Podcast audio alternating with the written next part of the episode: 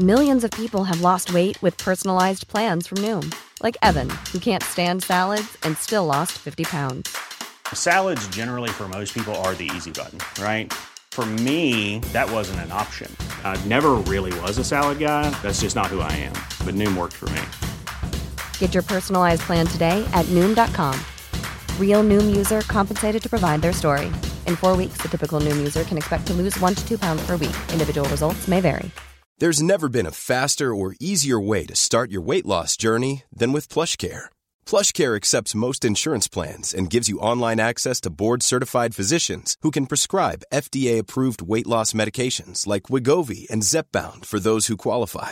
Take charge of your health and speak with a board-certified physician about a weight loss plan that's right for you. Get started today at PlushCare.com/weight loss. That's PlushCare.com/weight loss. PlushCare.com/weight loss. Hej och välkomna till Vänta på katastrofen. Jag heter Kalle Sakrivalström och med mig har jag en lite stukad Patrik Hellman. Ja, hej Kalle. Hej, hur mår du? Ja, jag har ju, man ser rent så mår jag ju. Jag har ju haft feber. Jag har varit hos min mamma. Ja. Och vakat. Hon håller på att gå bort alltså. Och hon har faktiskt inte. Hon har hänger igen. Ja. Gör hon. Men de smittar ner mig, gamlingarna. Så jag fick ta farväl av mamma i måndags morse. Mm. Så det löper covid igenom avdelningarna där. Och min pappa är ju på ett annat boende. Så han kunde jag inte besöka heller på vägen hem för han var isolerad då. Jaha. Så är det. Ja. Men och du var där i helgen och så blev du sjuk och fick du... Nej, vi har varit där i princip. Nej, jag kom onsdags kom jag. Ja. Så jag har vakat där sedan onsdag till måndag morgon då. Men då kom min bror hem från en resa. Så då är han med våran syster också där nu då. Just det. Men det var väldigt fint, måste jag säga. Det var... det är ju så här att min mamma, hon har ju jobbat inom äldreomsorgen också. Större delen av sitt liv då. Okay. Och ja, men just det här, alltså de var ju helt fantastiska, den där personalen. Det var ju inget hospice eller något sånt där. Eller inget hospice, utan... det är ju ett vanligt korttidsboende i Kungärs kommun då. Okej. Ett nystartat som hyr in sig i en del av en avdelning på sjukhuset då.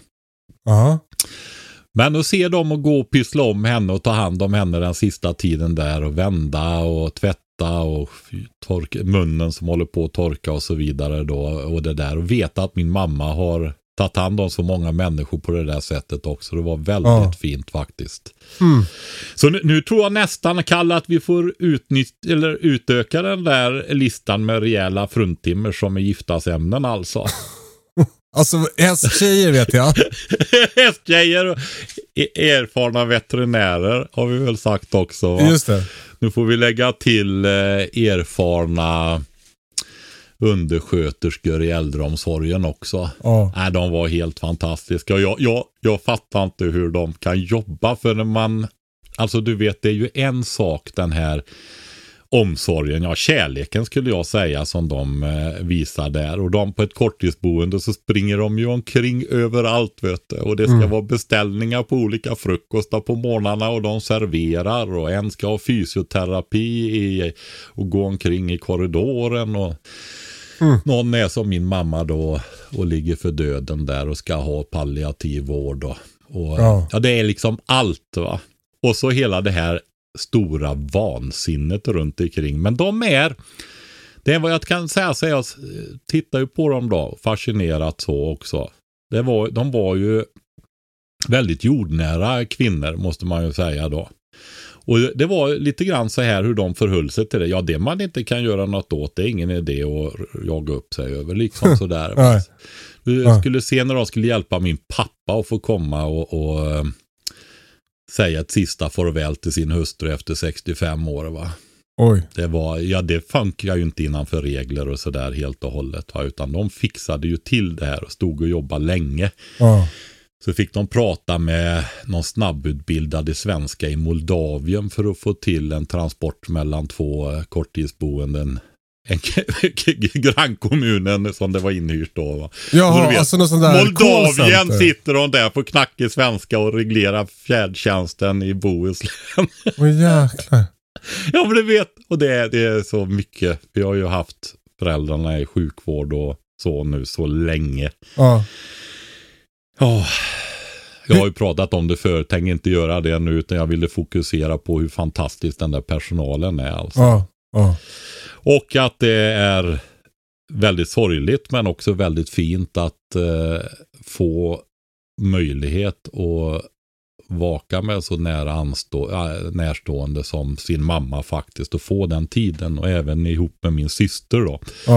Att vi fick göra det där då. Så det har varit väldigt fint får jag säga. Hur känns det för dig att din mamma håller på att gå bort? Ja, det känns ju, det är ju alltså jag tänker ju så här att hon har ju varit sjuk länge samtidigt som hon egentligen är kärnfrisk. Hon är en gammal torparunge vet du. Ja. Jo men hon är det. Hon är ju en som gick med mormor under krigsvintrarna och satte upp gäddsaxar när hon var liten i kärnen va? Och sådana saker. Alltså med bara kalvdans som bränsle. Ja typ. Nej men hon hade asiaten. Det var det asiaten var. Det var på 60-talet va? Vad är det? Det är ju den där, en av de där stora besvärliga influenserna som hade högre dödstal och ökad dödligheten bland de äldre. Nej men det var en sån. Den hade hon men sen hon aldrig varit förkyld eller magsjuka eller någonting liksom. Inga influenser, ingenting vet du. Förlåt, hette den asiaten? Ja. Vilket speciellt, alltså det känns som en annan tid lite. Ja men det är ju det. Det är ju 50-60 år sedan eller något sånt där. De kommer ju från Asien, Hongkong-influensan tror jag någon hette också sådär. Men hur som helst så hon fick ju parkinsonism då. Det var hon har fått då, så det har slitit på henne. Men hon är ju inga hjärtmediciner, inga andra mediciner överhuvudtaget vet du. Ja. Så, men det har varit som ett liksom det har varit på gång över tid det här. Alltså... Ja, man har ju inte vetat. Man vet ju inte det. Utan för 3 månader sedan var vi ju och hälsade på mamma och pappa när de bodde hemma. Och pappa tog ju hand om mamma då va? Så är det. Och sen stöp mamma och fick åka ambulans då och kom inte hem och då stöp pappa också. Eller rättare sagt han har också varit sjuk på annat sätt och det vill jag inte gå in på. Nej. Det är hans. Han är ju med också nu då så det blir för personligt att gå in på det. Ja. Men han är också sjuk då och är på korttidsboende nu då. Just det. Så är det. Ja men... det är men jag har ju haft lyckan vet du att få en bra relation med mina föräldrar i 58 år. Och de är 80-plussare. Jag har fått ta med dem. De har inte hänt något tidigare och så utan de har haft ett väldigt bra liv och seglat och haft hästar och ett väldigt aktivt liv då så att men de har haft ett väldigt fint liv då förutom att mamma blev sjuk ganska tidigt i pensionen då men de hade med en hel del då med. De fick sluta och segla i Medelhavet och i kuling över Skagerrak till Danmark och sånt där i och för sig men nej men pappa han så sent som för lite drygt 5 år sedan kanske det. Jag kommer inte ihåg riktigt. Han var ju väldigt engagerad i föreningslivet som övermästare i Oddfellow-logen och sådana där grejer va. I vadå? Men det är Oddfellow. Det är ju sån här det behöver vi inte gå in på nu utan det är ju en loge helt enkelt och med mycket socialt engagemang och sånt där. Men framförallt är det ju många äldre som går dit och träffas och äter middag och sådär då. Just det. Men den här pandemin vet du. Den tog ju bort allt. Gjorde ju så. Så de tappade. Så är det. Och det kan jag förstå. Ja, Ja, så är det. Men sen har jag ju, alltså grejen är, de skrev ju, nu jag tänker att vi lämnar det där nu, Kalle. Jag får en grej till. Jajamensan. Jag frågade hur det var för dig och så berättade du hur det var för dem mycket, tycker jag. Hur men alltså det är ju för att berätta hur det är för mig och hur jag ser på det då. Det var det jag gjorde såklart då. Och jag har ju sagt förut i podden så här att det är två saker som man måste lära sig fort, va? Och det ena är att faktiskt kunna tycka om sig själv. Inte med någon självgod narcissistisk grej, utan med värme och omtanke liksom. Jag brukar tänka själv att jag tar lite distans en bit upp och tittar på mig, och ofta kan man småle lite då också. Så. Och den andra är ju att förlika sig med villkoren här på planeten, va?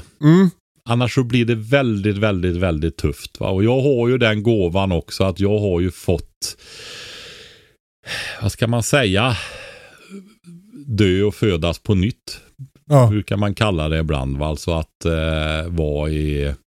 Är man missbrukare så kallas det väl den moraliska vändpunkten då, va? Men nu var ju inte jag det då, men alltså att du går under, eller också så reser du upp igen, va? Och jag reste mig upp igen. Och...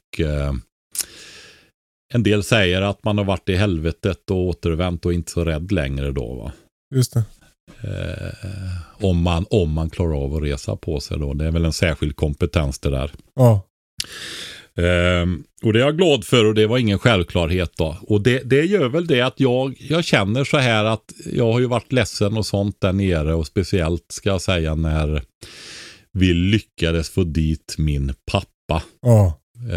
Hade väl nästan uppställ i korridorerna med jag körde upp allt till mamma, och Anna satt där inne, och Annas mamma och så lyckades vi, och så firade vi fars dag med han sen då. Så att så är det är ju inte det att man är känslokall, inte alls det, utan det är det att man accepterar, som de här kvinnorna gör med den där vansinnet Kafka som de har runt omkring sig, kan jag säga då, va? Alltså det är ju det, och vidgar man det där också så är det ju det där att vi lever ju i en vansinnig tid också, va? Det är ju så mycket ondska, hat, polarisering. Och det har vi också pratat om en hel del, och det är ju inte så att man ska acceptera det, men jag tänker att man gör man måste ändå, vi lever i den här världen och den är faktiskt sån, va? Ondskan finns här också, och man kan liksom inte gå under för det, utan det vi har sagt alltid här, det är ju det där att som motståndsman och motståndskvinna så jobbar man med sig själv och i mötet med andra. Man försöker tänka på att vara en god människa i varje möte med andra människor och sånt. Va? Att odla de fina sidorna av sig själv och utveckla dem, och inte fastna i hat och bitterhet och förtret och girighet och alla andra dumheter som finns, utan att man försöker ta fasta på förlåtelse, givmildhet, kärlek och så vidare, tacksamhet, ödmjukhet och alltihopa det här. Så vi vet ju vad det är som är bra och vad som är dåligt egentligen. Så är det. Men det blir verkligen en ny epok när man inte har sin mamma kvar, så är det ju. Ja, jag förstår det. Verkligen. Men tack för att du berättade, och tack för att vi fick en påminnelse om vad som är viktigt.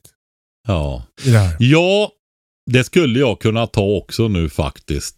Tänk när du säger så. När jag har suttit där. Alltså man hinner ju tänka mycket.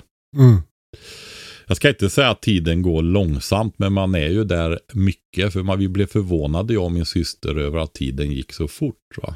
Ja. Och man växlar ju med att vara och prata med mamma, men man kan ju inte nöta ner henne här när hon eller hur, utan man är ju där.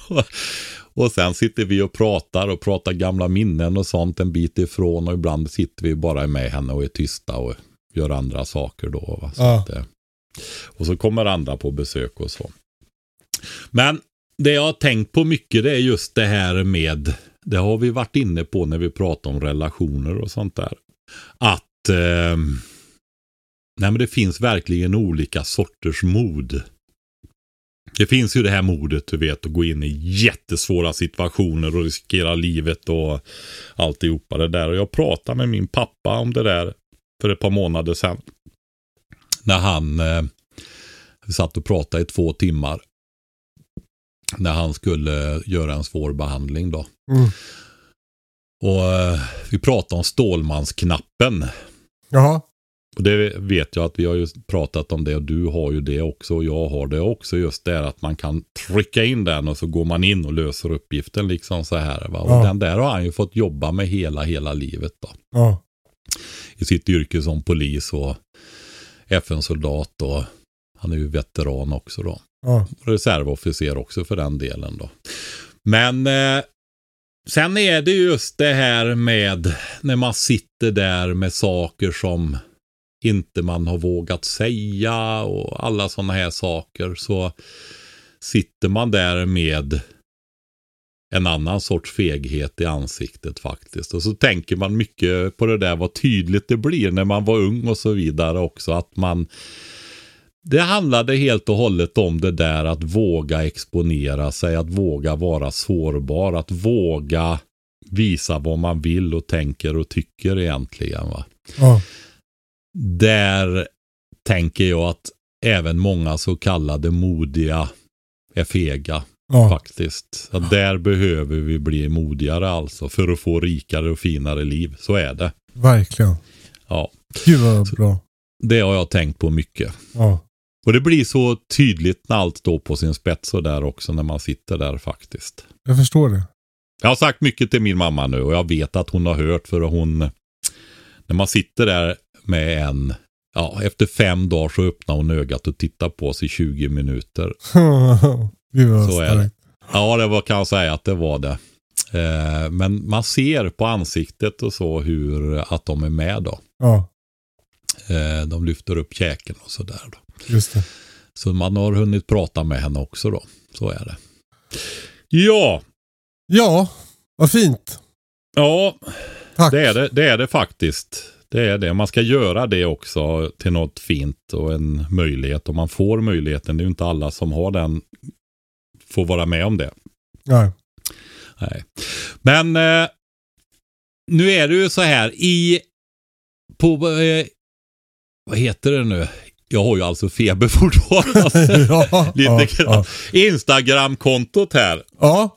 Där skriver de ju liksom, när vi inte lämnar något igår, att vi borde ha 3 reservavsnitt.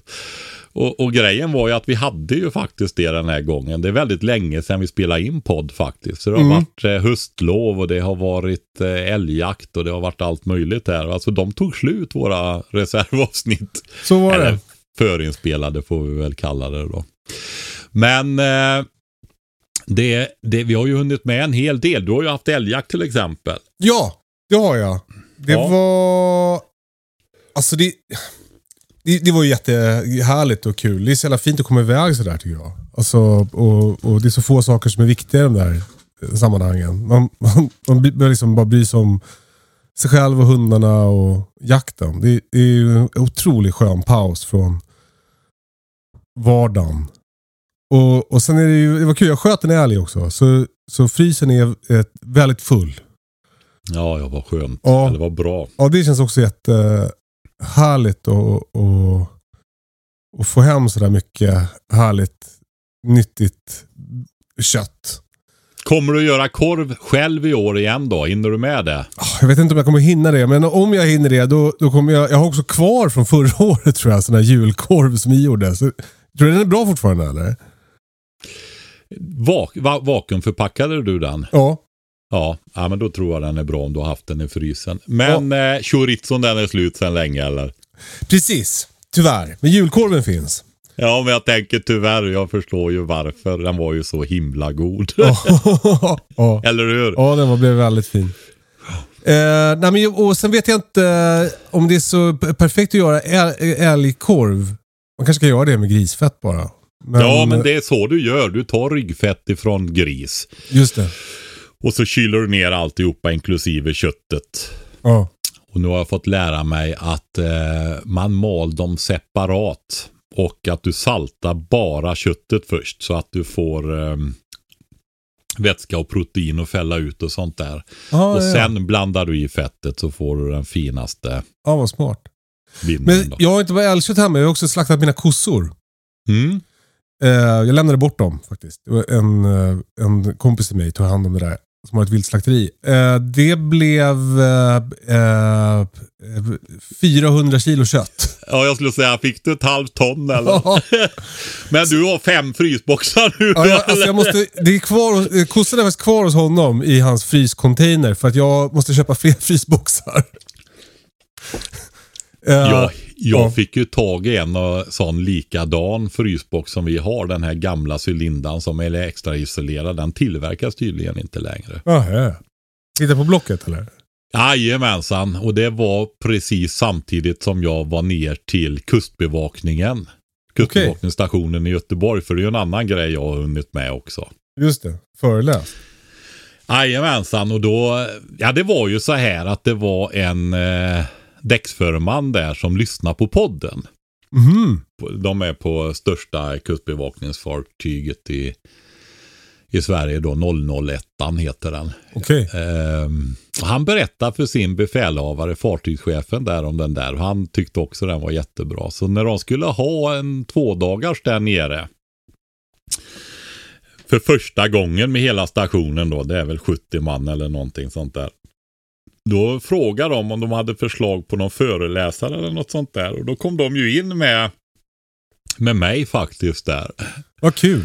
Och då är det ju så att han som var ansvarig för den här evenemanget då, det var biträdande chefen. Och det visar sig att det är ju en gammal vän ifrån befälskolan på Kåter när vi gjorde värnplikten. Jaha, till liten värld.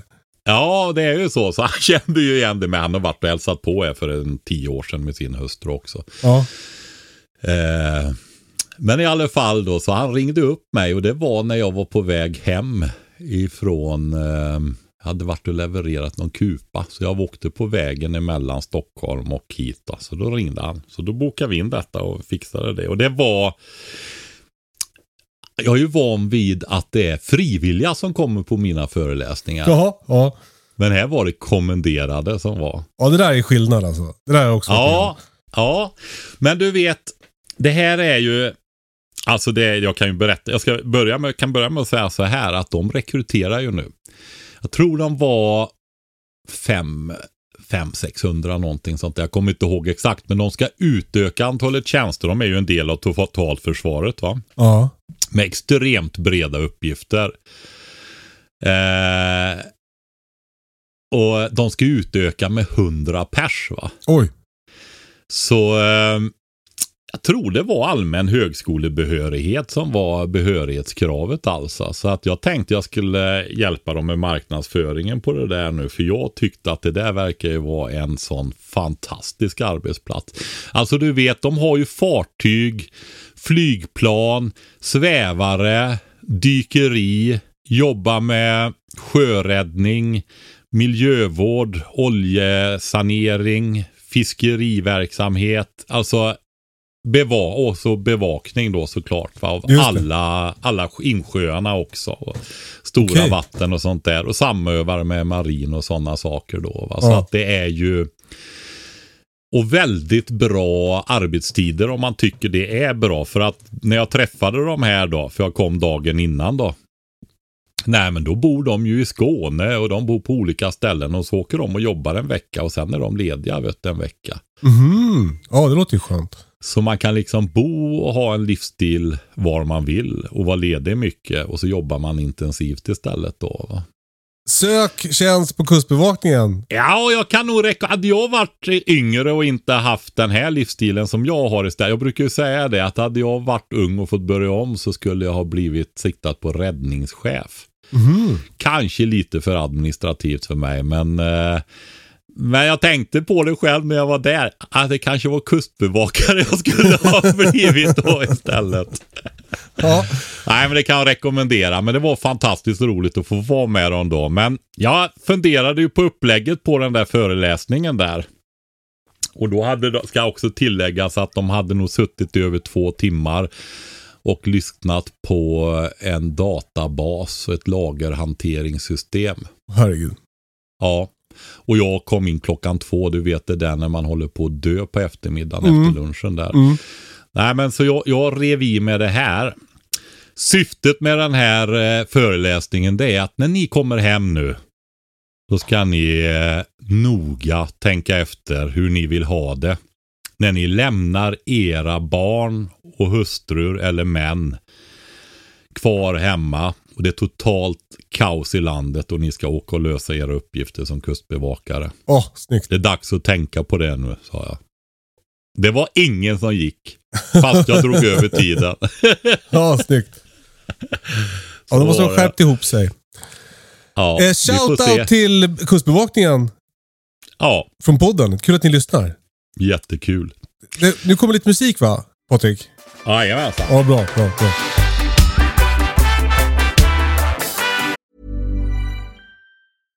Life is full of awesome what-ifs, and some not so much, like unexpected medical costs. That's why UnitedHealthcare provides Health Protector Guard fixed indemnity insurance plans to supplement your primary plan and help manage out-of-pocket costs. Learn more at uh1.com. Jewelry isn't a gift you give just once. It's a way to remind your loved one of a beautiful moment every time they see it. Blue Nile can help you find the gift that says how you feel and says it beautifully, with expert guidance and a wide assortment of jewelry of the highest quality at the best price. Go to BlueNile.com and experience the convenience of shopping Blue Nile, the original online jeweler since 1999. That's BlueNile.com to find the perfect jewelry gift for any occasion. BlueNile.com. Hold up. What was that? Boring. No flavor. That was as bad as those leftovers you ate all week. Keke Palmer here. And it's time to say hello to something fresh and guilt-free. HelloFresh. Jazz up dinner with pecan-crusted chicken or garlic butter shrimp scampi. Now that's music to my mouth. HelloFresh. Let's get this dinner party started. Discover all the delicious possibilities at HelloFresh.com.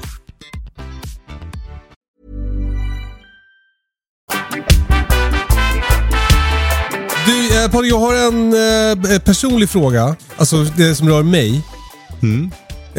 Jag har problem med min hydrofor igen. Oj. För er som lyssnar då, en hydrofor är som en stor tank som man har i anslutning till sin vattenpump. Som hjälper till att hålla ett konstant tryck i vattensystemet. Det är en luftblåsa i som trycks ihop och expanderar beroende på hur mycket vatten som är i hydroforen. Jag har haft problem med den här förut. Nu tänkte jag så här, nu tar jag tag i det här. För vi har likadant system i fjällen och vi var där på höstlovet och då där gick det så bra. Jag fixade det och gick jättebra. Fyllde på med luft och öppnade en kran, fyllde på med luft tills vattennivån i hydroforen är bra och trycket i systemet är bra. Då stänger jag allting och då skulle det ju funka, eller hur? Ja. Ja. Det som händer i mitt system här hemma på gården, det är att ett dygn senare så är hela hydroforen full med vatten. Mm. Visst är du är hydrofor nu, det är den här i rostfritt eller galvaniserad stål. Galvan. Ja, precis. Det är ingen blåsa i den då, utan det är bara en... Ja, det vet jag inte. Nej, det är hydropress är det med blåsa i idag. Och okay.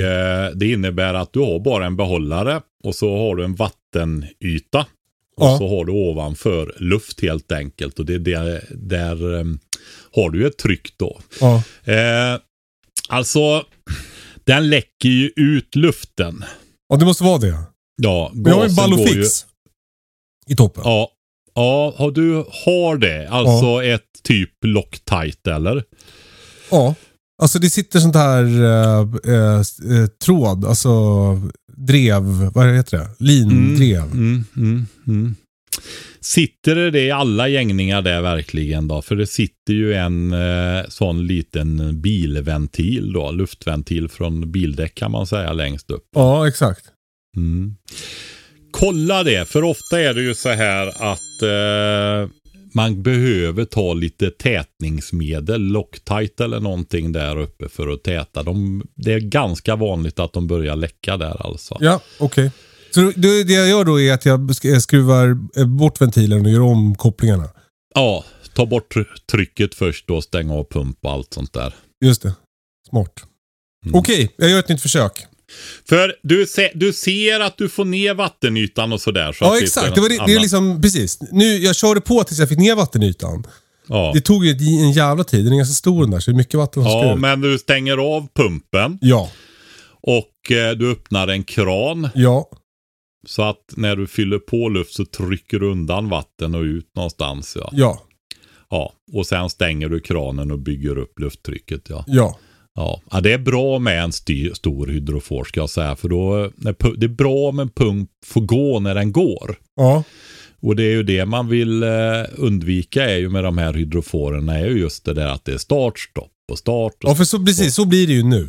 Ja, när inte den här luftkudden då, för det är ju inget konstant tryck i den utan det varierar ju mellan ett starttryck och ett stopptryck. Ja, exakt. 2,2 till 4,2. Ja, men precis. Så att det stänger av pumpen när det är uppe i 4 då och startar när det är 2,2. Ja.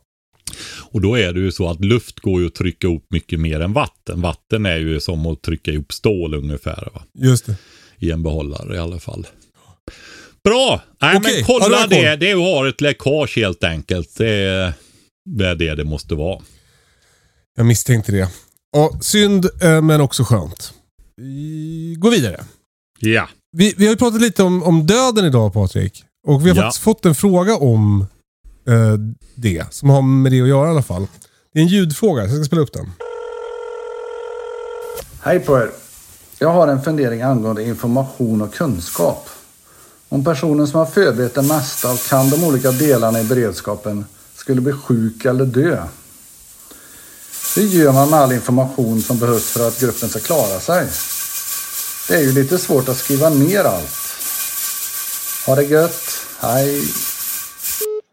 Och vad säger du, Patrik? Ja, det är uppenbara. Man gör ju en podd och spelar in allt. Ja, exakt. Det går väl och... Visst är det någon som har frågat någon gång också om hur man... För jag kan ju välja att ha massa poddavsnitt som är på mina hårddiskar. Det är ju inga konstigheter att ha det. Det måste ju då gå och kopiera dem till en annan hårddisk också om man vill ha det. Ja. Så är det. Nej, men det där är ju en jättebra fråga. Det är ju så... Man gör så gott man kan... med det man har där man är tills det är över. Så enkelt är det ju, va? Och kyrkogården är ju full sedan årtusenden och helt oumbärliga människor. Ja. Och det verkar klara oss helt okej ändå. Ja.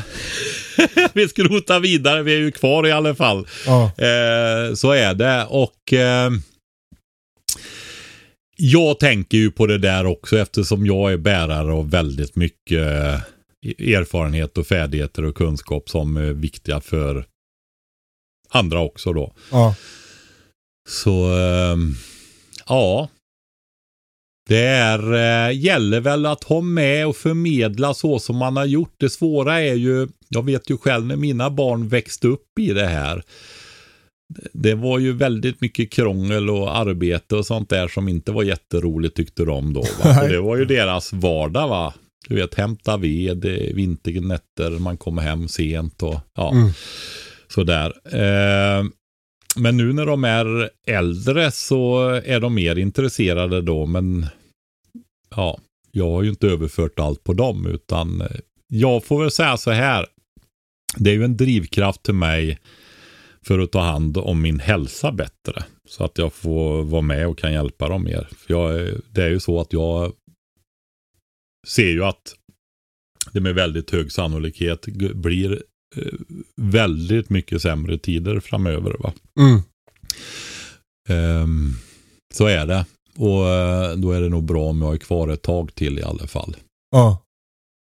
Men då, så, vi har ju pratat tidigare om det här med att ha övningar hemma.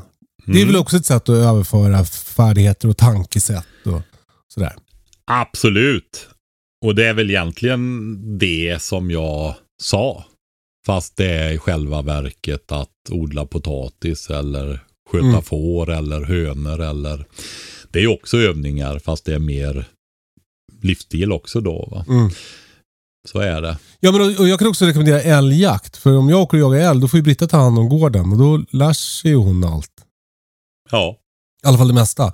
Och sen ska man inte underskatta det där vad folk, alltså framförallt barnen då, snappar upp. Nej, just det. För de behöver inte alltid vara med på allting. Men de har en jävla koll ändå på hur det går till och hur man gör och vad som är viktigt och sådär. Det är ju det. Bara man har levt med det och sett det liksom, och då har du ett hum. Ja. För jag märker ju det på småbrukarkurserna när det kommer folk. Ja, en del. De har ju ingen koll på saker. Alltså det är jättemycket duktigt folk där också, men det kommer ju då och då ibland någon som vill, nu vill jag lära mig det här, vad de kan absolut ingenting. De har inte varit i kontexten överhuvudtaget och så vidare. Nej. Och det var, ja, jag får upp ett speciellt minne med just en sån yngre man här. Han var sjuk och fick åka in nu på den dagen vi gick igenom Lien och Lieslotten. Ja. Och så skulle vi härsa dagen efter, och så var den här gruppen var väldigt, ja, de fick väldigt mycket gjort jämt, så man fick tänka extra vad man skulle sätta händerna på dem när de kom då. Men då kom han i alla fall, fast han var nyopererad, så körde hans flickvän hit han då, för han ville inte missa, och så gick jag igenom bara med han då, för jag hade fått igång alla andra det han missade på lördagen med Lien då, och så skulle han gå iväg, och han var väl just en sån här som har väldigt lite erfarenhet då. Men du vet då när han skulle slå med Lien, nej men han slog ju bättre än mig nästan. Jaha. Aldrig hållit en lie. Alltså men han har istället spelat paddel eller någonting? Nej, utan han har nog en personlighet som gör, och han när han fick in, nej, bättre än mig, men det var väl att han var rörligare då, yngre kanske, men han slog otroligt fint, alltså långa fina skär, och gick inte i spetsen eller någonting sånt där. Alltså det var jätteroligt att se, och då ser man liksom att vi är faktiskt bra på olika grejer, och en del har ju fallenhet för. Det där tror jag aldrig han hade kunnat ana att han hade fallenhet för, kan jag säga. Han var jätteduktig alltså. Ja, vad roligt. Ja. Ja, men man ska inte underskatta vad folk snappar upp. Alltså, nej. Min farsa brukar hålla på och snacka om att jag lagade liksom aldrig mat när jag var liten. Jag var ganska arbetsskygg även då. Men så plötsligt när jag flyttade hemifrån så kunde jag laga mat, för att jag har sett dem laga mat så mycket. Så det är liksom man får grejer även om man inte tror det där kanske. Tror man kan säga. Men och sen så skriva ner, vad tror du om det då? Alltså lyssnaren säger ju att det är svårt att tänka att man ska kunna skriva ner allt, men lite kanske man ska skriva ner. Alltså jag är ju jättedålig på det där. Mitt äldsta barnbarn gav ju mig en namnlapp till växterna som inspiration till att skriva det. Och så stod det när morfar glömmer att han glömmer på den. Men, nej men så är det ju. Att dokumentera en verksamhet som man håller på med.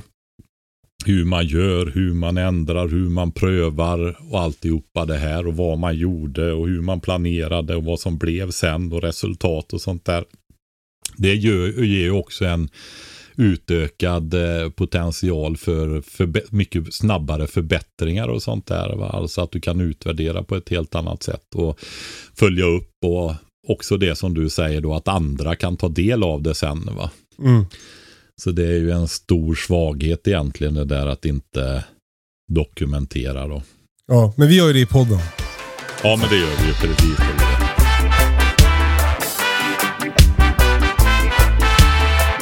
Vi har ju tidigare fått frågor om det här med att odla på sin bug-out location. Alltså odla på en plats där man kanske inte är så mycket, men dit man vill kunna åka om det blir kris. Eller om man är ledig, typ. Vi får ta fråga om det igen. Och det tycker jag då kan man gå tillbaka. Det var bara några avsnitt sedan vi pratade om det. Men Den här lyssnaren undrar också om man kan ha biodling på sin bug-out location. Vad tror du om det? Är det... Man kan ju tänka sig att det är lite det där slash fritidshus då. Ja, precis. Jag tänker det också. Ja, det renoveringsobjekt, fritidshus. Man är där och gör i ordning. Man lever med det lite grann, va? Ja, ja. Annars så känns det lite avancerat att ha en sån där evakueringsplats då. Ja. Ja. Nej, men man kan väl, om man har, nu vet jag inte var den ligger någonstans där, men har man nordiska bin... Ja. Så svärmar de i huvudsak i maj och juni. Ja. I undantagsfall lite senare. Så är det. Och det beror ju på att det har verkligen inte varit en framgångsfaktor att svärma sent när det är så korta somrar här i deras nordligaste utbredningsområde. Så det är ganska logiskt egentligen. Och det innebär att det är ju framförallt i maj och juni som man behöver ha koll på bina. Och är man intresserad av... Alltså det här, många tänker sig att de ska bli biodlare och så blir det att inte att de ska vara biodlare utan de ska ha bin. Mm. Att de inte har rätta intresset för bina och då blir man ju aldrig biodlare och man lär sig egentligen aldrig, va? Men ja, men det är också en ledtråd där att det heter biodling. Att man måste hålla på och odla dem. Alltså det är inte bara att ha dem. Nej, egentligen inte. Du måste ju sköta dem i viss mån också, va? Så är det ju. Du har ju vissa krav på det vad gäller sjukdomar och varroakvalster och så vidare också. Så att, men framförallt är det ju det här att alltså det finns ju rörelse i Sverige där man har mer biholkar kan man väl säga som håller på att växa fram också.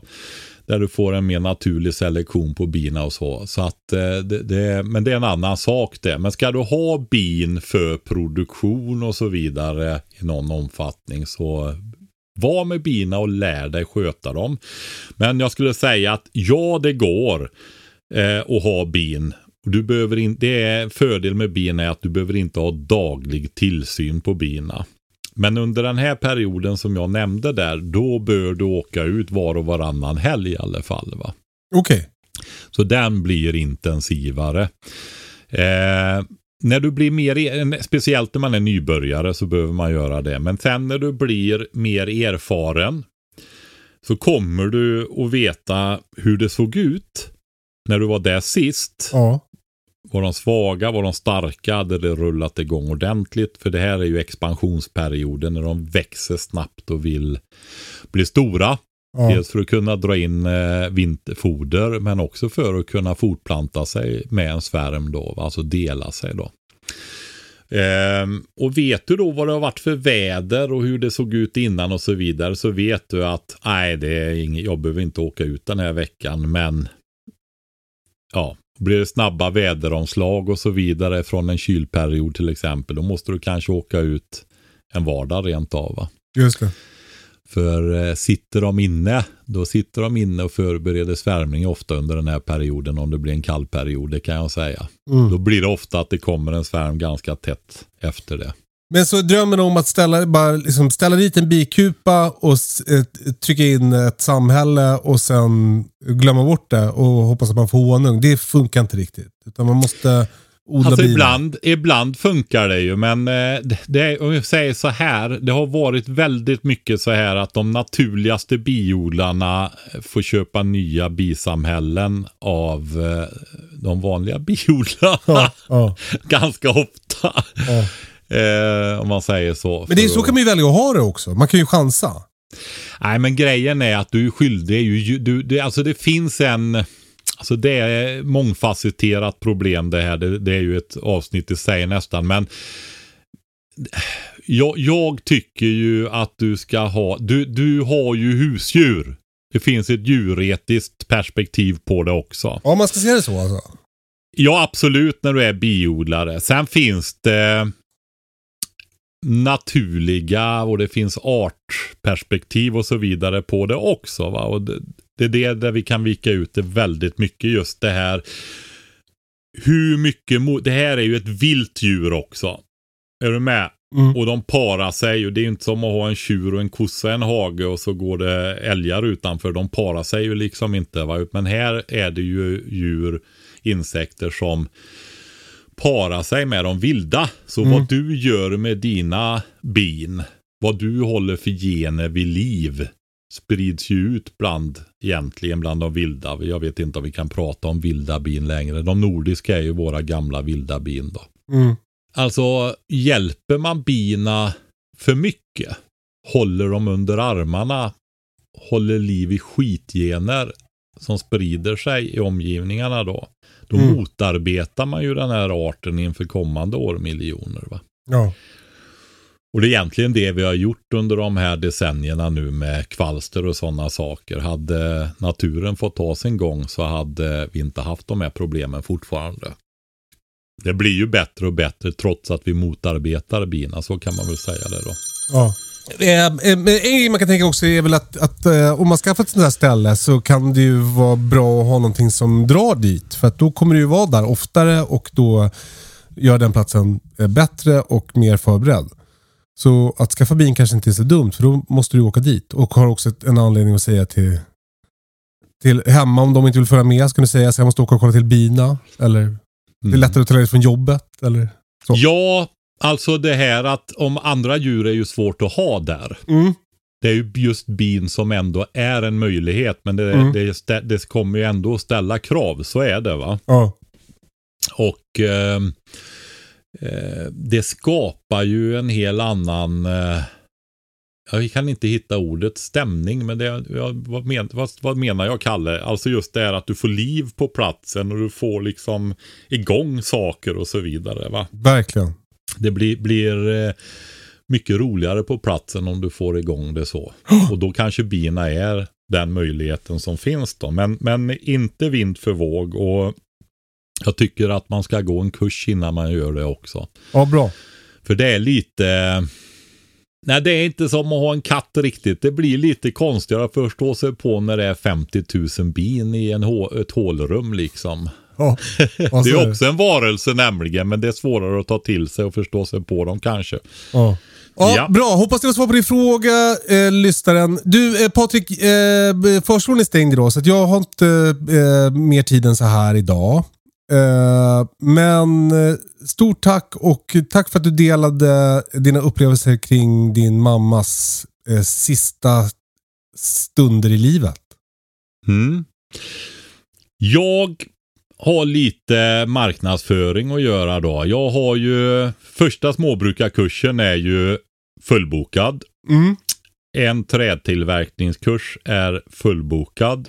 Det finns en småbrukarkurs till kvar som vi har lagt ut nu då. Så det blir 2 stycken nästa säsong också. Om det blir några till då. Men det är väl relativt bra villkor för det när vi är året innan fortfarande. Just det. Och även trädtillverkning finns då. Biodlingskursen som går, den fyller på sakta men säkert då hela tiden. Vi har gjort en ny batch med byggsatser nu som ligger packade och klara. Så vi har skickat 2 än så länge. Det ligger 28 kvar då. Så nu finns det lager, och oklart om det blir några fler kuper sen. Faktiskt. Okej. Ja. Sista chansen-känsla. Ja, lite så är det faktiskt. Ja, men det är priserna har dragit iväg. Och marginalerna blir för små. Vi är 2 som ska dela på dem. Ja. Det är lite så här, ska man inte fortsätta. Det, så är det, va? Så att, men nu finns det i alla fall 28 stycken i lager kvar. Ja, men bra. Och de här hittar man på småbruk.se? Småbruk.se, så står det utrustning eller gå kurs då. Perfekt. Så är det. Tack för att ni lyssnade, och tack för alla frågor. Vi har jättemånga kvar att svara på, men fortsätt mejla, och ljudfrågor går alltid först, som ni vet. Ni kan också bara spela in en film och skicka, så kan vi ta ljudet. Okej. hej@katastrofen.se är adressen, och www.prepbox.se är där man kan köpa mat och sånt där som man behöver om man ska ha god beredskap. Och ja, men Kalle, det är ju... De får börja tänka på julklappar också. Just jävlar, ja. Jag får inte svära, Kalle, i podden. Nej, förlåt. Nej. Precis. Köp inga jävla skitjulklappar. Utan satsa på en julklapp som dels är bra att ha om det blir dåligt. Men också är utbildande. Som är en påminnelse om att som det är nu kanske inte alltid kommer att vara. Utan nej, det kan bli sämre tider. Och då är det bra att tänka på det innan. www.prepbox.se. Det påminner mig om mitt mellanbarnbarn. När hon så här frågar mig så här: morfar, varför köper du alltid nyttiga presenter? Jo, men ni får ju så mycket skit i övrigt. Så plastgrejer och sånt där. Ja, men det är ju så roligt, säger hon. Ja, det är det ju. Men det kan också vara kul att vara förberedd. Ja, så är det. Det är kanske poddens nya tagline. Det är kul att vara förberedd. Ja, men det är det ju. Det är mer än kul till och med. Det känns väldigt, väldigt bra. Nu blev det ingen omvärldsanalys idag, Kalle. Vi får satsa lika på bra det, tycker jag. Ja, men alltså grejen är lite så här, känner jag. Det är lite som om hur mycket kan man prata om en vevradio. Den analysen i det stora som vi har är att det stora imperiekriget som vi har framför oss, det är igång, och det kanske varit igång längre än vad vi tror. Vi får se om det eskalerar mer nu. Det tenderar att göra det hela tiden, knatar det på. Ja, jag vet inte. Det är jätteallvarligt. Och liksom någonstans är det så här att har du inte börjat förbereda dig än, så är du ute i sista minuten med rätt hög sannolikhet nu alltså. Och man får satsa på det och göra vad man kan helt enkelt nu. Därför det kan bli väldigt svåra tider ganska snart. Nu ska jag gå och täta min hydrofor. Ja, men gör det, Kalle. Det är det man kan göra när det känns så här hopplöst. Men det ska det inte göra. Det ska ju inte göra det. Det är ju förstöraren som försöker fördärva ditt liv och göra en missmode där. Gå över till tillit och tillförsikt och glädje istället.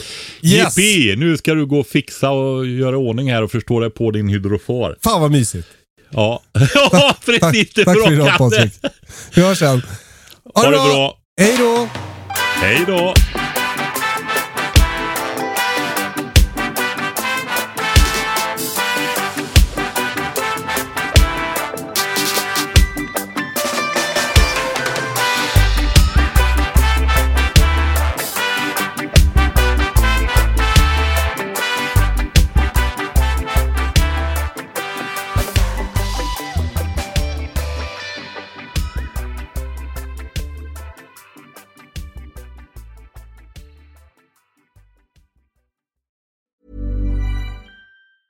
Ever catch yourself eating the same flavorless dinner 3 days in a row? Dreaming of something better? Well, HelloFresh is your guilt-free dream come true, baby. It's me, Keke Palmer. Let's wake up those taste buds with hot, juicy pecan-crusted chicken or garlic butter shrimp scampi. Hello Fresh. Stop dreaming of all the delicious possibilities and dig in at HelloFresh.com. Let's get this dinner party started.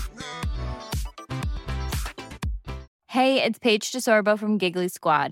High quality fashion without the price tag. Say hello to Quince. I'm snagging high-end essentials like cozy cashmere sweaters, sleek leather jackets, fine jewelry, and so much more. With Quince being 50 to 80% less than similar brands. And they partner with factories that prioritize safe, ethical, and responsible manufacturing. I love that. Luxury quality within reach. Go to quince.com/style to get free shipping and 365-day returns on your next order. Quince.com/style.